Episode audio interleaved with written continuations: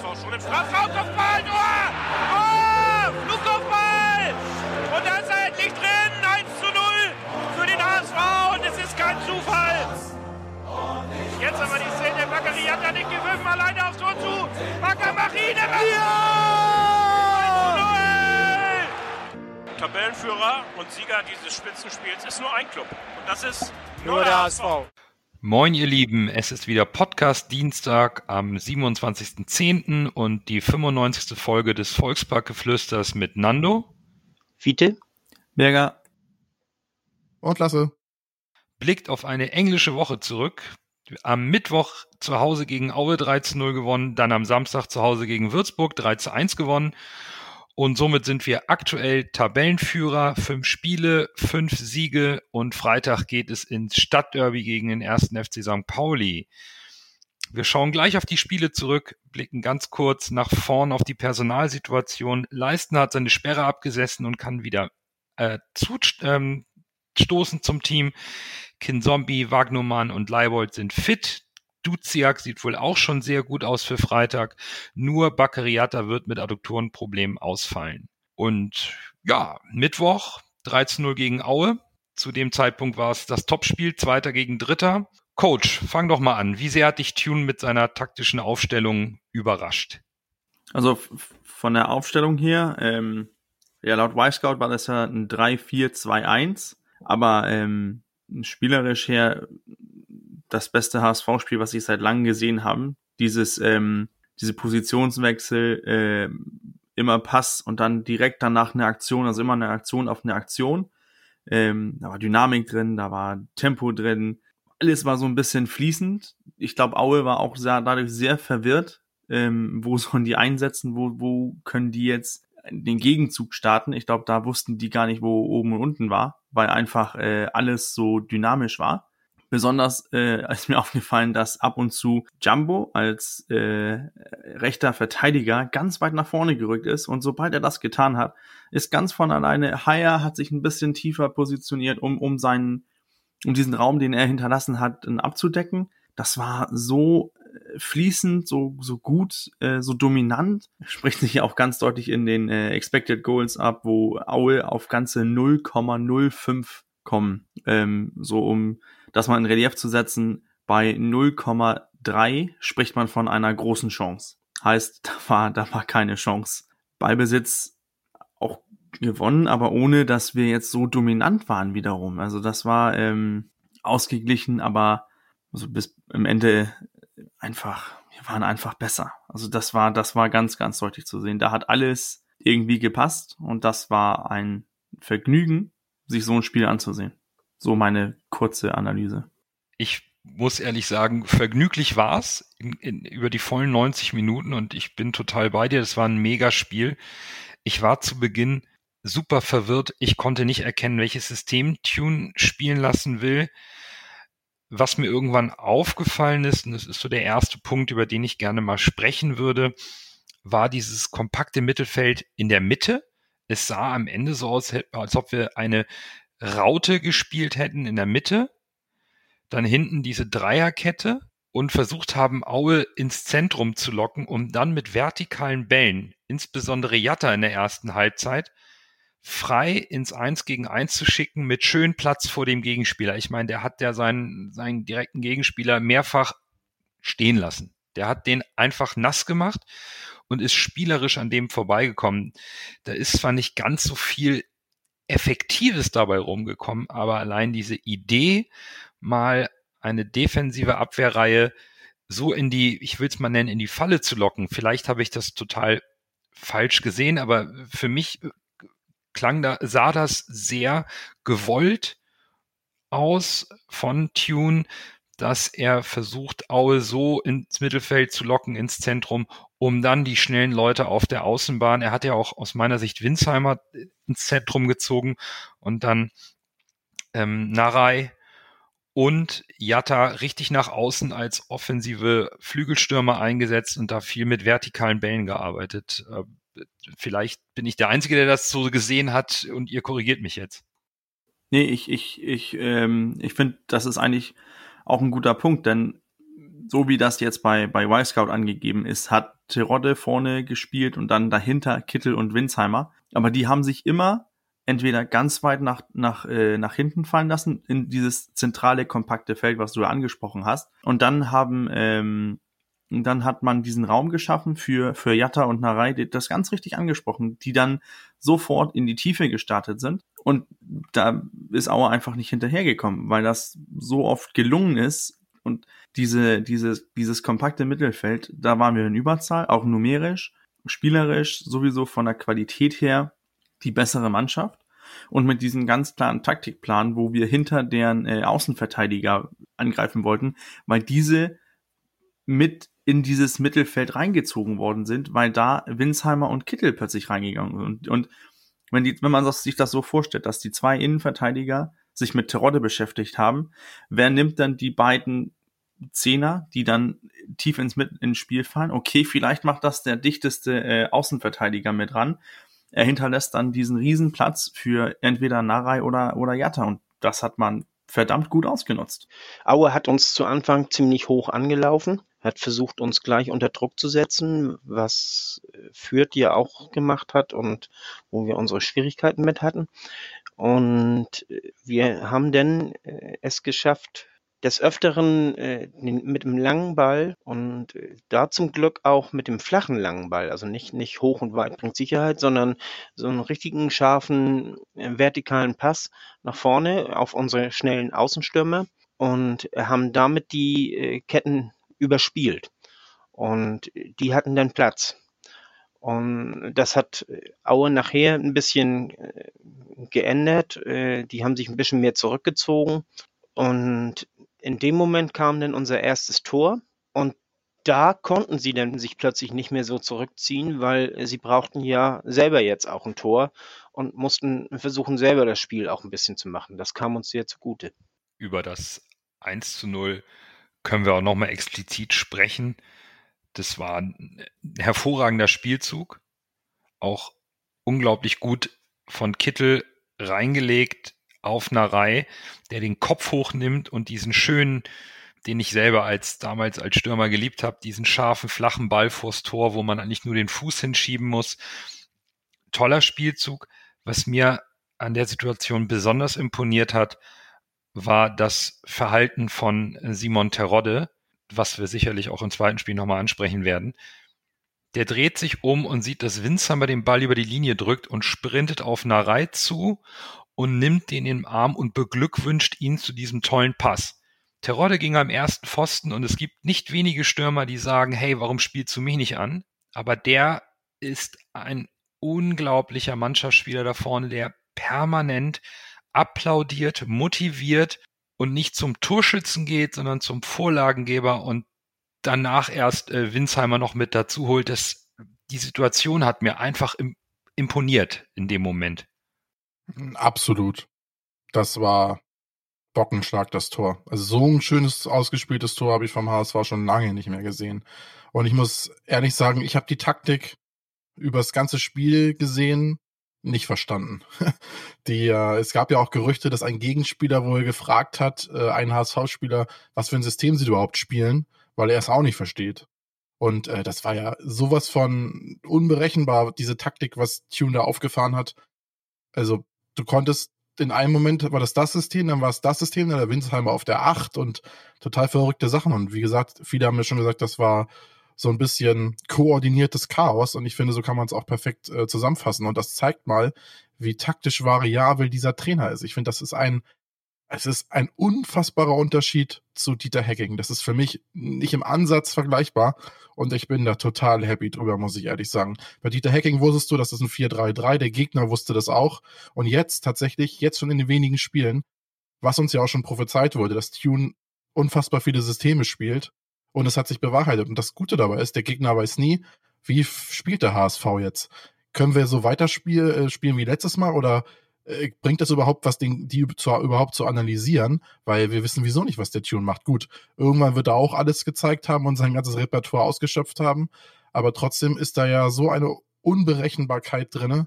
Das äh, imponiert mir richtig, richtig doll, muss ich ehrlich sagen. Es sind ja nicht bloß, äh, es ist ja nicht bloß Tune, der diese taktische Variabilität hat, sondern unsere Spieler haben das ja auch gelernt. Das äh, hätten wir im letzten Jahr gar nicht mit den Spielern machen können. Und äh, ich denke auch immer noch an, an unser Paradebeispiel Juhu, der als äh, Gisdol plötzlich die Dreierkette spielen wollte, äh, einfach nur große Augen gemacht hat. Also die Spieler, die können das auch. Was mir in der zweiten Halbzeit noch aufgefallen ist, hm, ist vielleicht mal eine Frage an den Coach, weil die, die, diesen Kritikpunkt oder diesen Ansatz gab es ja immer mal. Hm, Jatta hat für mich in der zweiten Halbzeit ein bisschen abgebaut, als er enger gedeckt wurde. Ähm, haben wir da immer noch die Schwierigkeit, dass Jatta noch lernen muss, äh, wenn er aus dem Stand spielen muss, dass er da immer noch nicht so stark ist? Oder war das einfach nur, weil das, der HSV das Spiel dann nach dem 2 zu 0 deutlich entspannter kontrolliert hat? Weil äh, mir fehlte in der zweiten Halbzeit da so ein bisschen der Druck von Jatta über die, über seine Seite, die, den er in der ersten Halbzeit auf seinen Gegenspieler richtig gut ausüben konnte mit seinem Tempo.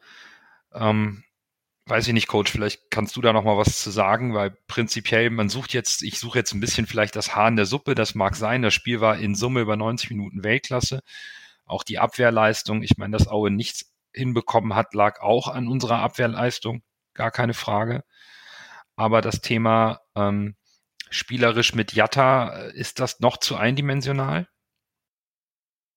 Ähm, ich, ich muss nur kurz gucken, wie, wie eigentlich das ähm, der, der Zustand war in der, in der zweiten Hälfte, wie wann wir in Führung gegangen sind. Ähm, also ich glaube, dass da sind mehrere Gründe dafür. Ich glaube, wenn, wenn ein Spieler so wie Jatta, der so viel von seiner Power lebt, der sich in, in 45 Minuten auspowert und, und Vollgas gibt, ich glaube, dann kann man auch nicht erwarten, dass in den nächsten 45 Minuten genauso viel kommt.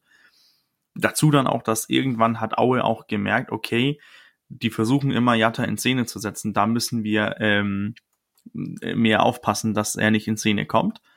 Und ähm, drittens, äh, du hast so ein Spiel so dermaßen unter Kontrolle, der Gegner bekommt keinen Zugriff. Ich glaube, da hast du auch dann als äh, als den den dominierenden Verein vielleicht auch mal, dass du ein, zwei, drei Prozent runtergehen kannst, auf die Bremse treten kannst und sagst, okay, wir müssen nicht so viel Druck machen, denn der Gegner ist sowieso total verwirrt, was gerade um ihn rum passiert. Und dann ähm, braucht man auch nicht die ganze Power von, von Jatta. Aber ist noch ein, ein, Spieler, der, der sich noch entwickeln muss. Da muss noch ein, zwei Schritte kommen. Ähm, die Anlagen hat er, aber ähm, es, es, es muss auch bald der nächste Schritt kommen. Seine Power kennen wir, seine Geschwindigkeit kennen wir. Ähm, aber wie du angesprochen hast, jetzt, jetzt muss auch ein bisschen mehr das, ähm, das aus dem Stand rauskommen. Lasse hat eben noch den Unterschied zwischen Tune und Hacking angesprochen und in der Presse war dazu auch was zu finden. Ähm, der HSV hat äh, in den ersten Spielen unter Hacking irgendwie von überall aufs Tor geschossen. 70 Mal wurde da aufgeschrieben nach den ersten vier Spielen. Sechs Großchancen sind dabei rausgekommen und zehn Schüsse gingen aufs Tor. Und nach diesem vierten Spiel unter Tune hat der HSV ähm, bereits elf Großchancen gehabt, 40 Abschlüsse, 70 Prozent davon jedoch innerhalb des 16ers. Was sagt uns das eigentlich über die Neuausrichtung der Mannschaft auch im Offensivspiel? Also für mich ist es ganz deutlich, dass man die beiden Trainertypen Hacking und, und Tune äh, schwer vergleichen kann. Hacking hat zu seinen äh, 4-1-4-1 oder 4-3-3 geschworen bis zum bitteren Ende, wo er dann ein Experiment versucht hat. Und jetzt kommt äh, Tune und hat dieses ähm, Konzept, was Konzept ist das ja sowieso von, von sich aus gesehen nicht, aber immer, dass man sagt, okay, wo hat der Gegner Schwachstellen? Da greifen wir direkt an und dass unsere Chancen äh, jetzt mehr in dem 60er, äh, im 16er ähm, kommen, finde ich nur gut. Das zeigt auch, dass wir bestimmt mehrere Chancen äh, reinmachen werden, weil ähm, es, ist ja bewiesen, dass je dichter du da im Tor bist, also mehr du in der Danger Zone zum Abschluss kommst, desto mehr Tore machst du. Ich habe momentan äh, nebenbei laufen ein Projekt mit mit unseren Stürmer, wo ich daran arbeite, dass wir so viele Aktionen wie möglich in, in, in, in 16er haben. Und ich glaube, das ist auch dieses Coaching von, von Tune. Wir hatten letzte Saison auch drüber gesprochen, ähm, dass der Weitschuss, den wir gefordert haben vom, von den HSV-Spielern, das war eine Waffe, weil wir dadurch auch den Gegner ein bisschen vorgelockt haben. So momentan funktioniert das so gut bei uns, dass wir nicht, dass die Gegner sich nicht hinten reinstellen, weil wir die trotzdem irgendwie herauslocken, irgendwie in eine, in eine, in eine Falle locken, damit sie Räume hinterlassen und die wir dann blitzschnell ausnutzen. Wie eben angesprochen mit den Außenverteidigern, wenn die ein bisschen reinrücken, den Raum außen ähm, zu äh, nutzen und dadurch auch zu diesen, diesen vielen Flanken kommen, was funktioniert. Wie fandet ihr eigentlich das Spiel von Jamra als gefühlt linken Innenverteidiger? Ich war unglaublich beeindruckt von der Art und Weise, wie er es gelöst hat, mit seinem sehr schwachen linken Fuß ähm, trotzdem die wenigen ähm, gefährlichen Aktionen von Aue mit seinem Tempo in Ruhe abzulaufen. Das fand ich schon ziemlich stark und ich fand es auch sehr mutig, jemanden wie Jamra, der so viel Offensivdruck entfaltet und gerne auch nach vorne zieht, da als Innenverteidiger in einer Dreierkette aufzubieten. Wie ich das vorhin auch in der Analyse angesprochen hatte, Jamra hatte ja die Freiheit, mit nach vorne zu gehen und hat es auch getan, weil er immer wusste, sobald er nach vorne geht, lässt sich Haier hinten in seine, in seine Position fallen, damit er diesen Raum nicht unbe unbedeckt ähm, hinterlässt. Und da hat Jamra dann auch seine offensive Stärken einsetzen können. Und das ist auch sehr gut gesehen von, von Tune wiederum. Wir sind, glaube ich, nach dem Spiel alle schwer begeistert und, und gehypt gewesen. Und wir wissen ja auch bereits jetzt, dass sich das im nächsten Spiel fortführt. Aber lösen wir doch einmal noch zum Abschluss des Spiels gegen Aue die, das Voting zum HSV Man of the Match auf. Dann erst Groh, der den Ball übernimmt. Halblinke Position zu Magath. Er sollte schießen. 25 Meter am ersten frei. Schuss auf das Tor. Tor! Tor! Ein herrlicher Treffer. Ein wunderbarer Treffer. Angeschnitten. Der Ball fliegt da unhaltbar rechts ins Eck. Wenn wir jetzt einen Ball hätten, würde ich es Ihnen nochmal zeigen meiner, da habe ich mich ein bisschen schwer getan und habe mich am Ende für unseren Trainer Tune entschieden, weil ich es unglaublich mutig fand, diese Umstellung, diese Taktik, die wir ja auch gerne als ähm, ja, geordnetes Chaos genannt haben, anzuwenden und über 90 Minuten ein Spiel von der ersten bis zur letzten Sekunde zu dominieren so dass man nie das Gefühl hatte, hier kann auch nur im Ansatz irgendetwas passieren. Und das obwohl mit Leistner und Jasula zwei der berühmten Säulenspieler nicht auf dem Platz standen. Fiete. Ich habe Sonny Kittel genommen, weil er das Spiel wunderbar gelenkt hat. Er war überall quasi. Er war vorne, er war hinten, er war links, er war rechts. Und er hat äh, wunderbare Pässe gespielt und er war für mich der wertvollste Spieler im Spiel. Coach? Ich ähm, habe ja eigentlich ein Prinzip, was ich äh, dieses Mal über Bord geworfen habe. Eigentlich habe ich ja vorgenommen, den Trainer nicht zu wählen, aber dieses Mal bin ich nicht drum herum gekommen. Für mich ganz klar äh, Daniel Thune mit, mit seiner Taktik. Gehe ich mit. Für mich ist auch Daniel Thun Man of the Match. Das war einfach genial ausgecoacht, dem Gegner keine Chance gegeben zu agieren. Stark, einfach richtig gut. Dann haben wir dreimal Tune und einmal Kittel. Und das Voting unserer Zuhörerinnen und Zuhörer ist etwas anders gelaufen. Daniel Thune ist hier auf Platz drei zusammen mit Aaron Hunt.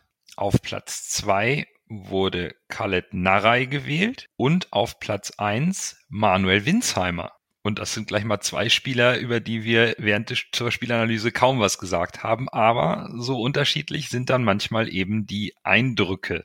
Es ging direkt weiter in der englischen Woche. Am Samstag kam mit Würzburg der Tabellenletzte in den Volkspark. Wir als Tabellenführer und Tune musste umstellen. Jatta fiel schon gegen Würzburg aus, wie auch eben jetzt am Samstag er gegen, äh, am Freitag gegen St. Pauli nicht spielen wird mit Adduktorenproblemen. Captain Leibold wieder rein, ansonsten alles unverändert in der Aufstellung. Tune sagte auch, er will, wollte eigentlich gar nichts ändern. Coach. Und dann sehen wir zwei völlig unterschiedliche Halbzeiten.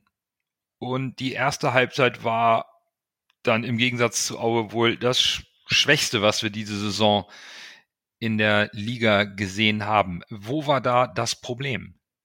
Das war ja nicht dieselbe Mannschaft, die Mittwoch gespielt hat. So hat sich das auf jeden Fall angefühlt. Also zur, zur ersten Halbzeit war fürchterlich. Ähm, da, da fehlte irgendwie alles an, an ähm, alles, was ich, was ich vorhin gelobt hat, diese Dynamik, diese, diese Laufbereitschaft, ähm, diese Energie, das Tempo hat irgendwie ganz gefehlt. Äh, auch die Konzentration, also wie, wie man da den, den Eckball beim Gegentor äh, verteidigt, das ist ja fürchterlich. Da steht er so frei, ganz hinten im Raum und kann einfach unbeschwert querlegen. Ähm, katastrophal. Dann hat Tune irgendwas gesagt in der Halbzeit, auch glatt reagiert mit einer Einwechslung. Und das muss man sagen, das hat äh, funktioniert. Plötzlich war wieder dieses ähm, diese, diese Dynamik im Spiel, dieses, man wollte nach vorne spielen, man hat, man hat plötzlich mehr Ballsicherheit ausgewiesen. Ja, in der zweiten Hälfte, da war ja fast, da war ja nur eine Mannschaft auf dem Spielfeld, also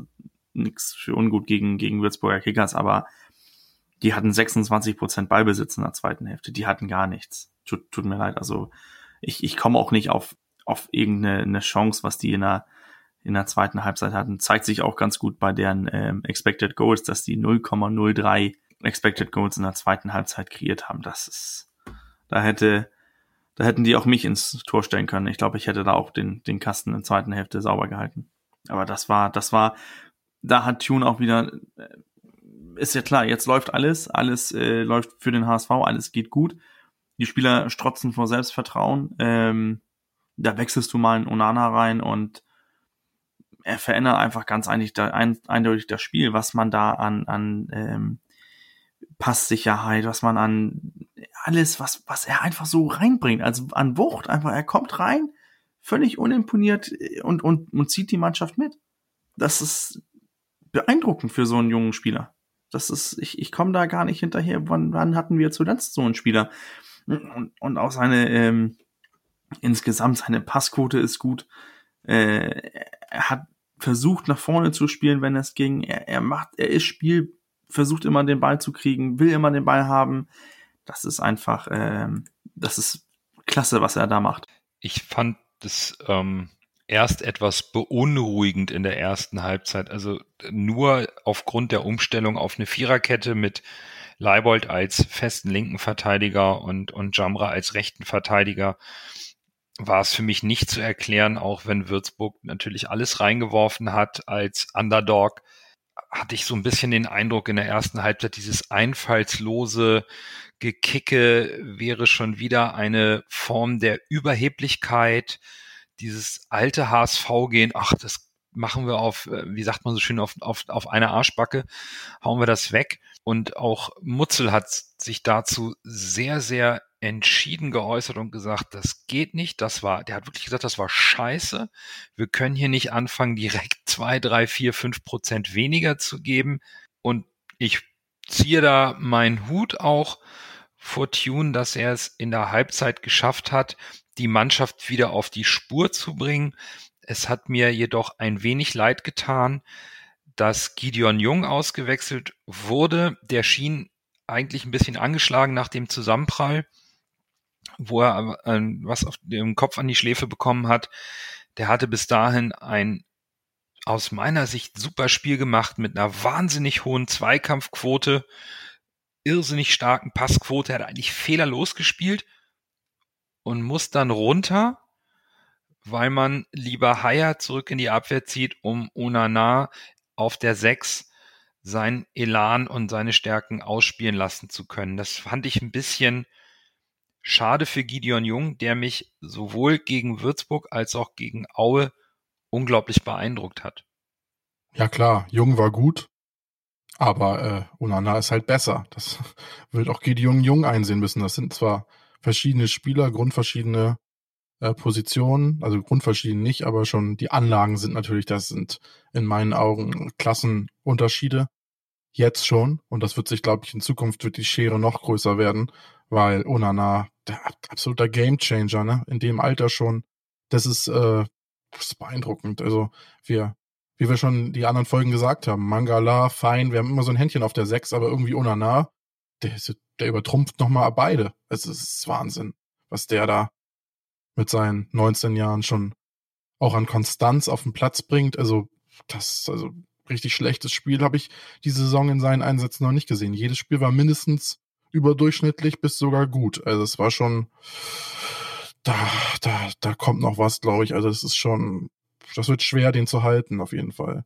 Und wen wir nicht vergessen dürfen bei der Analyse von diesem Spiel ist Terodde. Also wie der aus den beiden Halbchancen in meinen Augen da ein Tor macht, der braucht, dem brauchst du nur den Ball geben.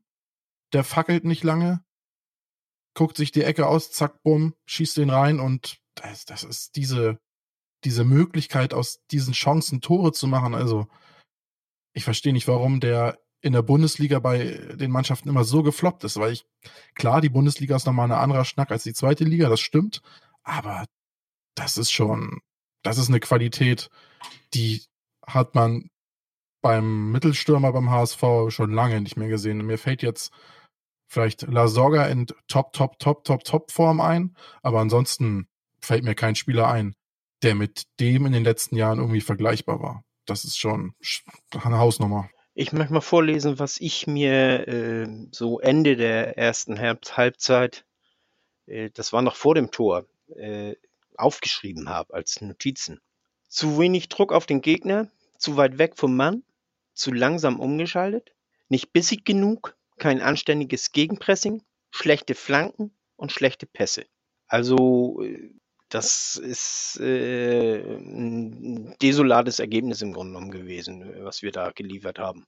Und, und wir kennen das ja im Grunde genommen schon, dass äh, wenn wir einen Gegner nicht hundertprozentig ernst nehmen, äh, dass wir dann dazu neigen, eben nicht alles zu geben, nicht die volle Konzentration zu geben und dadurch dann äh, Punkte zu verschenken. Was neu ist, wir haben es geschafft, nach dem Tor, ich, möcht, ich möchte äh, äh, da nicht die Halbzeit nehmen, die Halbzeitpause nehmen, sondern äh, beim äh, zweiten Mal anschauen ist mir aufgefallen, nach dem Tor haben alle schon einen äh, Schlag mehr draufgepackt, also die waren alle konzentrierter, waren alle bissiger, waren, waren kämpferischer und, und äh, wollten denn auch äh, unbedingt dieses Tor wieder wettmachen, haben, haben wieder auf 100 Prozent geschaltet. Das ist neu, dass wir das können. Das ist sonst ganz schwer, wenn du erstmal in, in dieser, in diesem Trott bist, dann, äh, dann umzuschalten. Und das hat mir sehr imponiert. Tune hat auch in der Halbzeit äh, die richtigen Worte gefunden und er hat auch den richtigen Wechsel vorgenommen, finde ich. Denn äh, Jung hat wie Nando sagte, wirklich ein sehr gutes Spiel gemacht. Aber Jung bringt nicht genug nach vorne.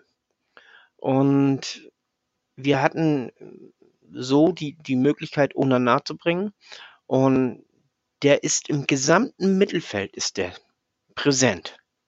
Also der, der läuft nicht nur im, in, insgesamt im gesamten Mittelfeld, sondern der ist an jedem Platz, wo der Ball ist, äh, ist der dann auch präsent.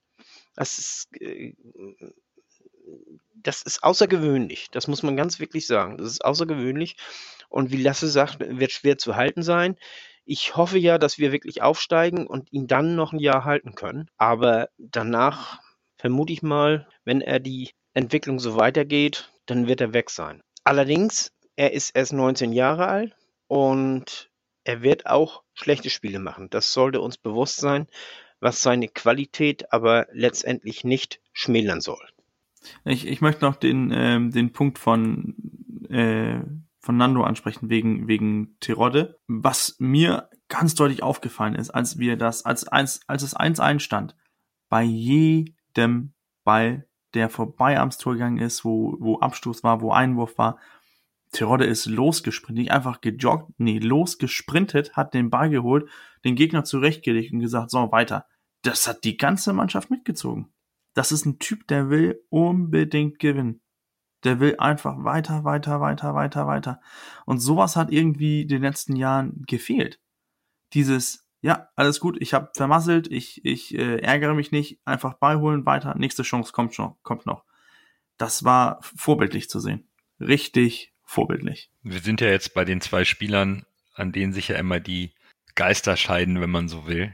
Bei Gideon Jung finde ich den Vergleich mit Onana nicht passend. Gideon Jung ist ein Innenverteidiger und hat Innenverteidiger gespielt. Onana ist ein klassischer Sechser mit, mit äh, spielerischen Qualitäten nach vorne.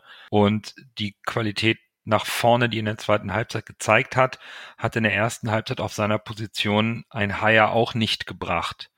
Von daher ist mir der Vergleich da nicht unpassend. Gideon Jung hat für die Position, die er gespielt hat, gegen Aue überragende Werte aufgelegt als Innenverteidiger, äh, gegen Würzburg, Entschuldigung, nicht gegen Aue, sondern gegen Würzburg.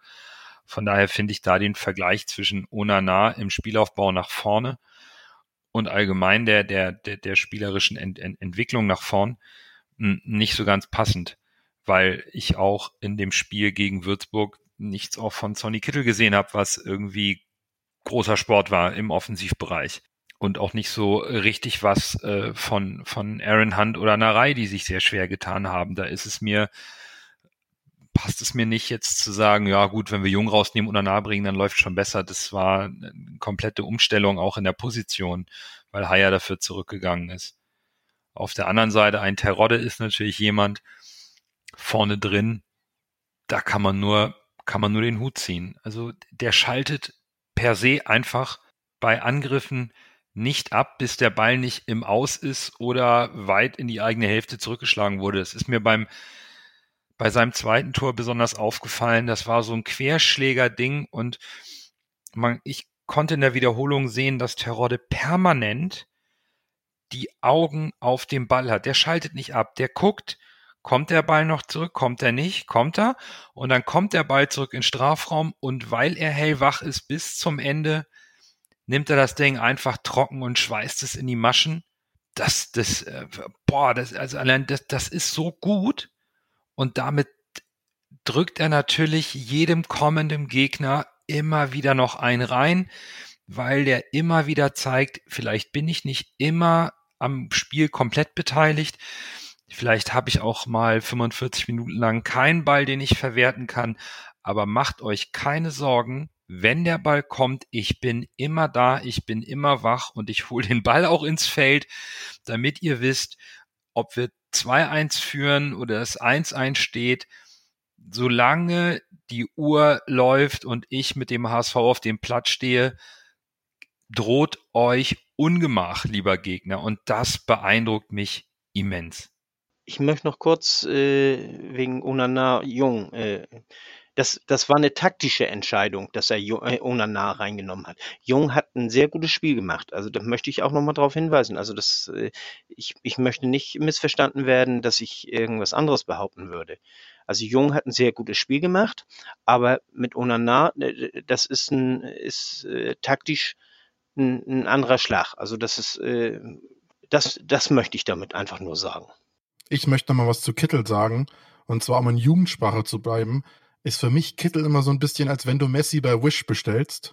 Und in einigen Spielen ist er dann immer so ein bisschen lost. Also dieser Anschweif eines Schönwetterfußballers, das kriege ich bei Kittel leider nicht aus meinem Kopf. Das mag ihm vielleicht ein bisschen Unrecht geschehen, aber einige Spiele ist er wieder, da schnalzen wir mit den Zungen und unsere Augen werden so groß und denken, boah, was für ein geiler Kicker. Und die anderen Spiele ist er dann wieder komplett untergetaucht. Ne? Das ist, äh, da muss er irgendwie noch konstanter werden. Aber wenn er da wahrscheinlich konstant wäre und immer so spielen würde, wie jetzt bei der Vorlage gegen, äh, gegen Aue zum Beispiel, wo er die mit der Hacke da auf eine Reihe legt, also da würde er auch nicht beim HSV spielen, seien wir ehrlich. Äh, und das Zweite, was ich noch sagen wollte, ist, da muss ich Fiete zustimmen nach dem Gegentor hat man direkt gemerkt, dass da irgendwie ein Ruck durch die Mannschaft gegangen ist und das hat man auch im Paderborn-Spiel gemerkt. Im Paderborn-Spiel hat man gemerkt, oh, jetzt läuft's gerade nicht gut, aber man hat irgendwie nicht das Gefühl ge gehabt, oh, das Spiel ist jetzt verloren, wir verkacken das, sondern man hat immer das Gefühl gehabt, so zweite Halbzeit wird's besser. Man hat schon die Ansätze zur zweiten Halbzeit schon in der ersten Halbzeit gesehen und man hat gemerkt, wir sind hier nicht äh, irgendwie chancenlos, so wie es teilweise muss ich noch mal auf äh, Hacking zurückkommen, wie es unter Hacking war, wo man dachte, oh, das Spiel wird nix. Und dann hat man oftmals auch recht gehabt, wenn man gesagt hat, oh, das ist ein schlechtes Spiel. Nee, unter Tune oder jetzt ist es so, dass man teilweise schon merkt, direkt nach dem Gegentor oder nach der schlechten Phase kommt dann direkt eine Situation und eine Phase, wo man dann direkt merkt, ah, die Mannschaft will aber eigentlich schon. Und dann kommt dann auch direkt die, die Antwort. Also äh, das ist äh, ein großer Schritt nach vorne. Ich habe noch ein bisschen Bedenken. Klingt jetzt echt brutal, ne? Fünf Spiele, fünf Siege, souveräner Tabellenführer, bester Angriff der Liga. Und jetzt äußere ich hier Bedenken. Aber ich habe mir mal eine, eine kleine Statistik rausgesucht. Hm. Wir haben 13 Tore geschossen in der Liga. Das heißt, insgesamt wären 26 Scorerpunkte zu verteilen gewesen. 13 Tore, 13 direkte Vorlagen. Ähm, und von diesen 26 möglichen Scorerpunkten gehen 13 auf Winsheimer und Terodde. Terodde mit sieben, sechs Tore, eine Vorlage, Winsheimer mit zwei Toren und vier Vorlagen. Die sind auch beide Platz eins in der, und zwei in der Liga in, in der Scorerliste. Aber wo ist der Rest? So, also ich hoffe, dass die Mannschaft und auch Daniel Thune jetzt nicht die Augen verschließen, weil, weil von Kittel kommt ein bisschen wenig. Ich glaube, Narei hat noch drei Scorerpunkte mit zwei Toren nach Vorlage. Duziak hat drei Vorlagen. Und dann kommt sehr, sehr wenig. Und ich habe noch ein bisschen Sorge, dass wir von unseren kommenden Gegnern, da kommen ja jetzt nicht unbedingt St. Pauli nur wegen Stadtderby, aber da kommen ja noch ein paar Kracher, dass wir da ganz schnell aufs, aufs Mützchen bekommen, weil wir es nicht schaffen, äh, offensiv. Natürlich hat Terodde eine Qualität, die man nicht ignorieren kann, aber dass auch andere sich nicht dahinter verstecken und Tune den Druck weiter hochhält, weil das ist schon, super, was die Entwicklung vor allen Dingen von Winsheimer, also wie der den Ball abschirmt, auch im Strafraum, was der arbeitet, ist unglaublich beeindruckend. Ich hoffe nur, dass auch andere Spieler äh, sozusagen ähm, was oft für die Statistik tun, für ihre eigene, um dieser Variabilität, die wir in der Taktik und in der Spielanlage zeigen, auch vorne in der, ähm, äh, in der Torgefahr noch, noch zeigen können um wirklich überhaupt nicht ausrechenbar zu sein für den Gegner. Ich habe da nicht das ganz große Problem, muss ich ganz ehrlich sagen, denn äh, die anderen Spieler erledigen ihren Job sehr gut und äh, sie sind es ja letztendlich auch, die dafür sorgen, dass der Ball vorne in die in die äh, gefährlichen Räume kommt und äh, es ist nun mal so, wenn du einen Stürmer wie Terodde da hast oder einen Winsheimer in dieser Form, die er hat, äh, du suchst diese Spieler natürlich. Ne? Gerade Terodde, den kannst du immer anspielen.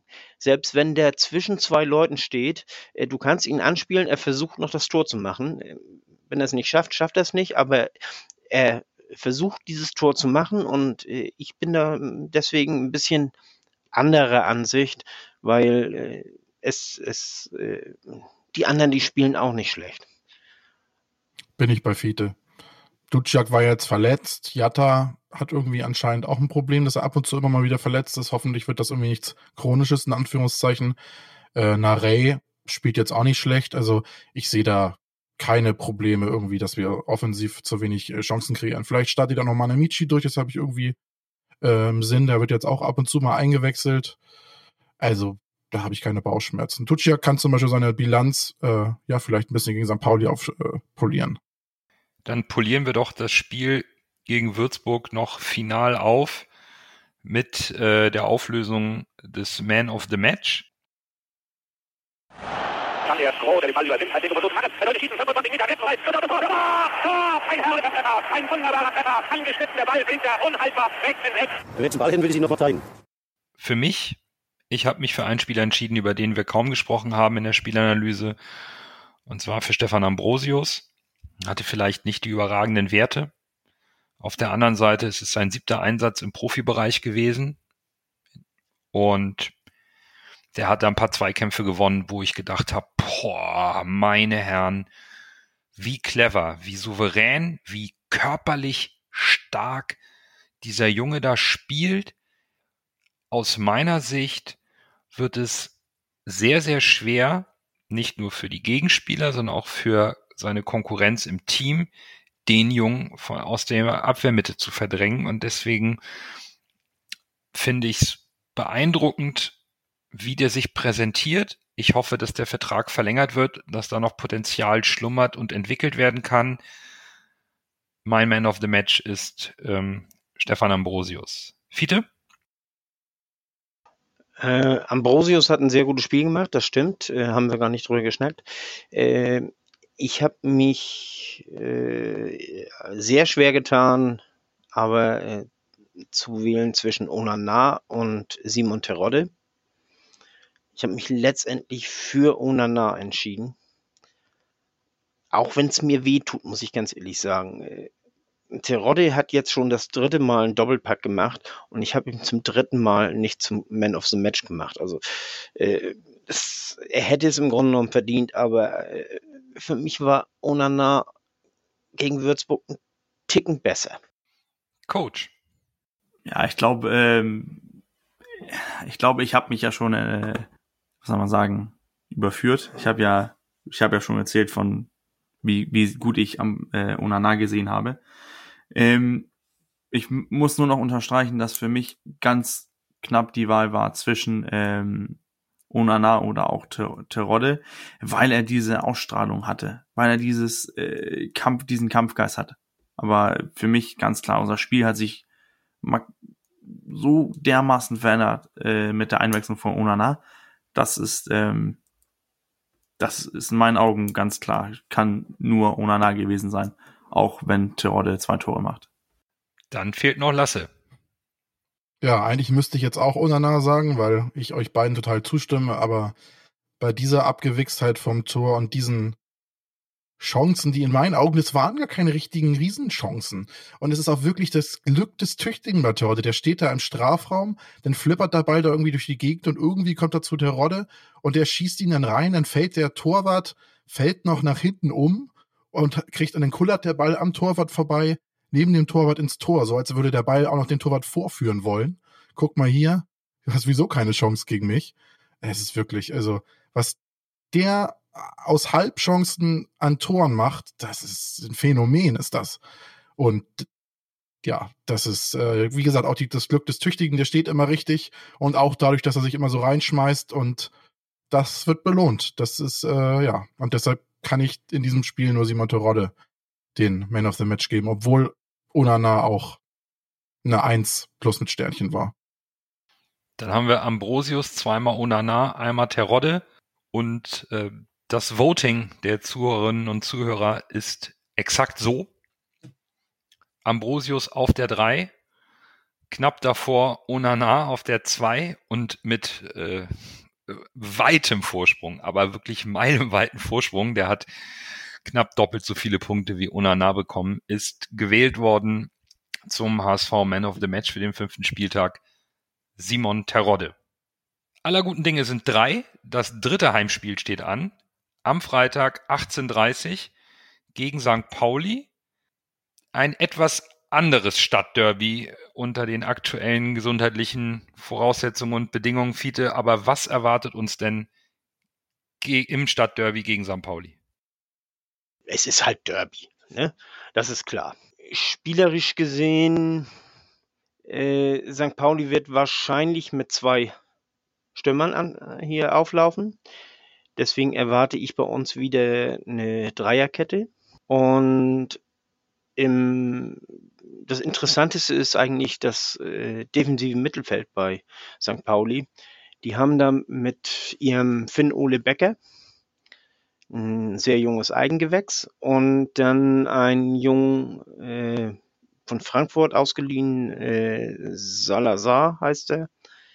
Und die beiden, die schaffen es, Knoll auf die Bank zu setzen die, die stehen vor Knoll und Knoll ist schon kein schlechter defensiver Mittelfeldspieler. Also das, das sind äh, sehr gute Spieler. Also die, die, die würde ich auch gerne bei uns sehen, muss ich ganz ehrlich sagen. Die beiden junge, junge Talente und die äh, sind, spielen erfrischenden Fußball.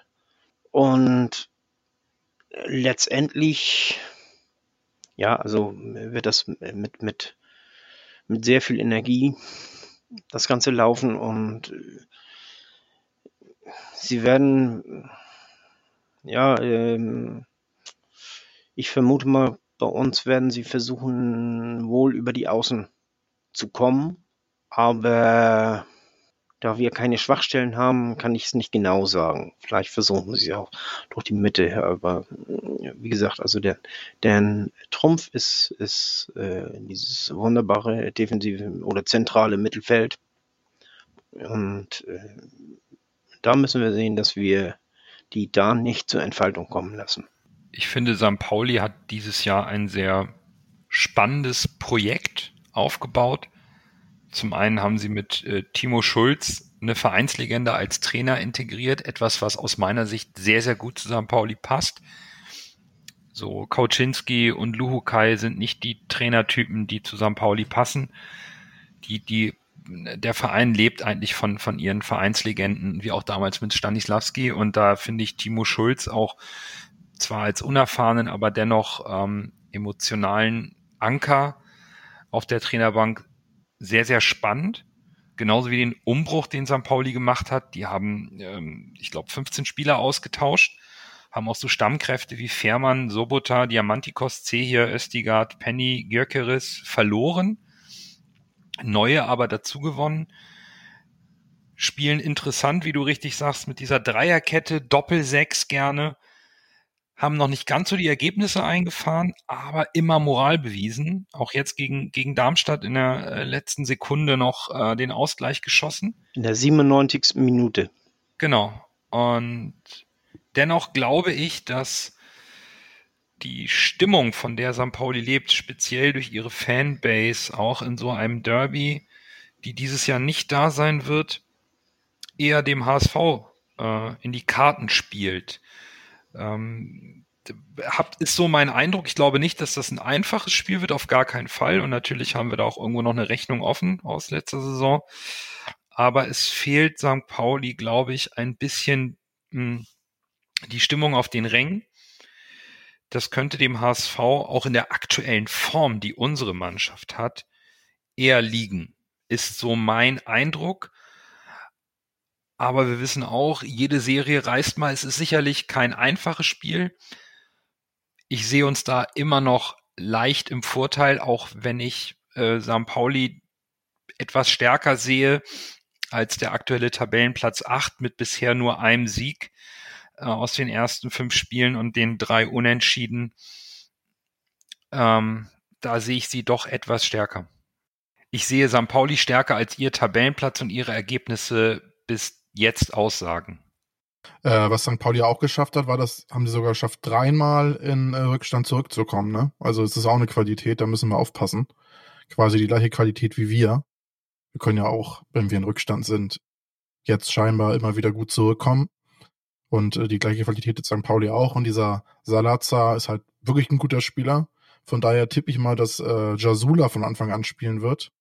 Und dann wird denke ich mal, vielleicht versuchen Tune Salazar mit einem guten defensiven Mittelfeld aus äh, Jasula und, äh, und Onana vielleicht so ein bisschen aus dem Spiel zu nehmen. Das, äh, und davor dann Duciak. Das könnte ich mir gut vorstellen, so als taktisches Mittel.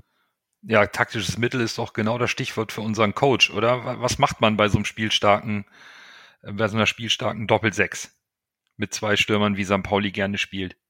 Für mich kommt das darauf an, ähm, ob man ob wir eher auch an unsere eigenen Stärken glauben oder als äh, oder jetzt die Rücksicht nehmen und sagen, gut, wir müssen aufpassen. Äh, St. Pauli hat äh, haben die und die Spieler.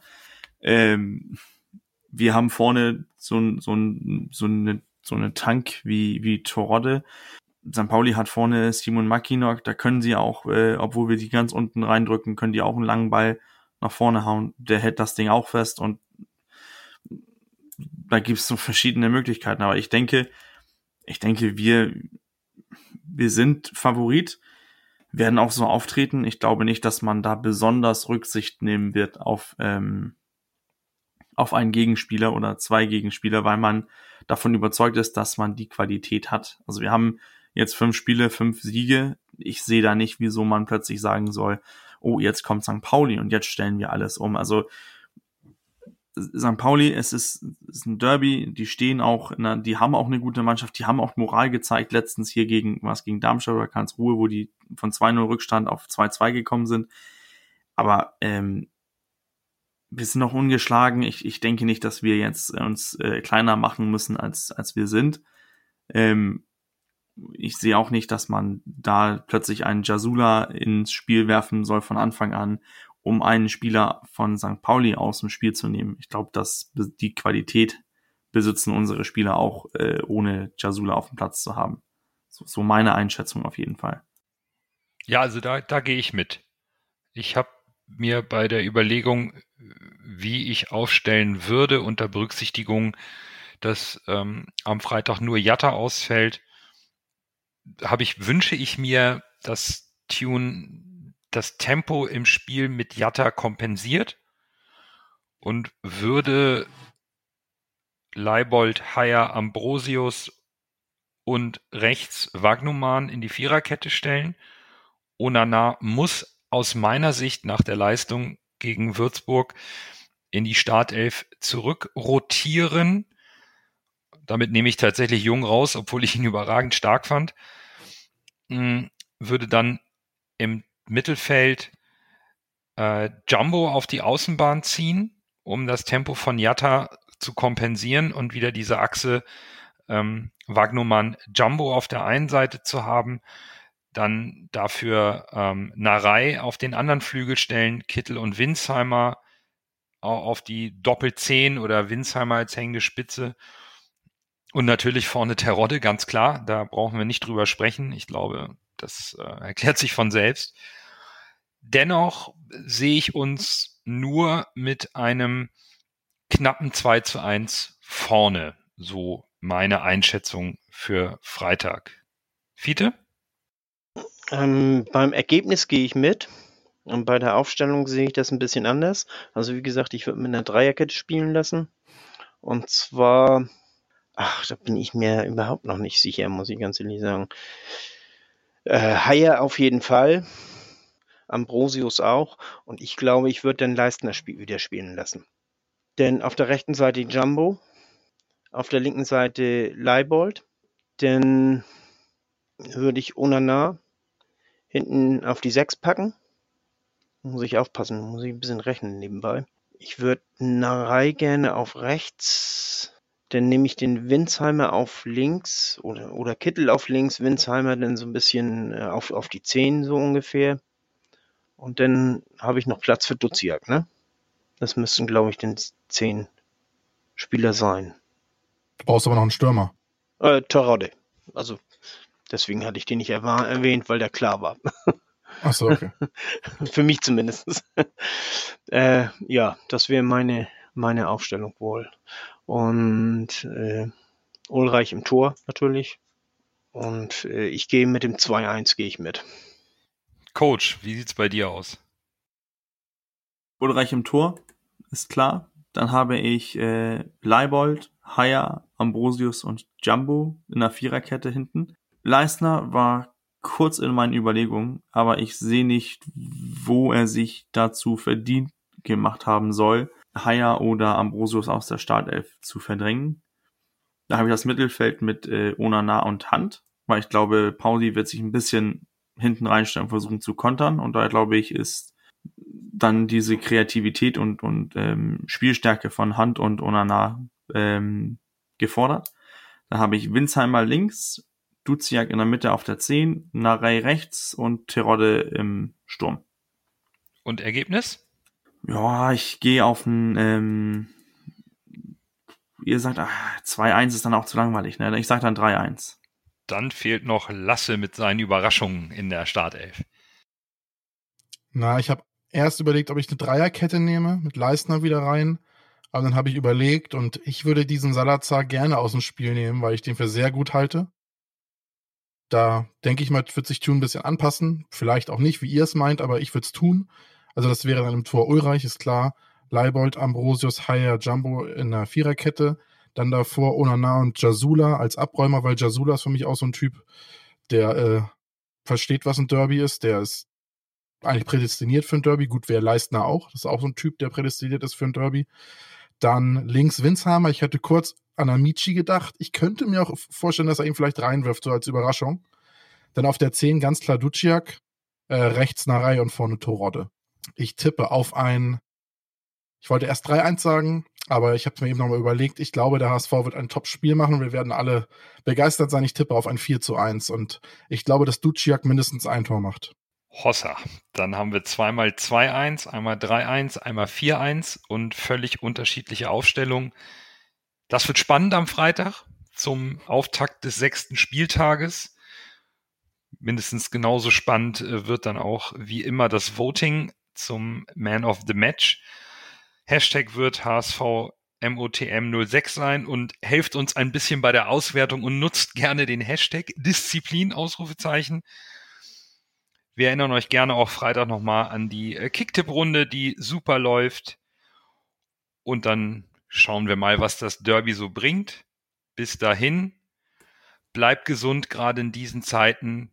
Habt eine schöne Woche. Wir hören uns dann nach dem Derby wieder und bis dahin. Nur, Nur der HSV.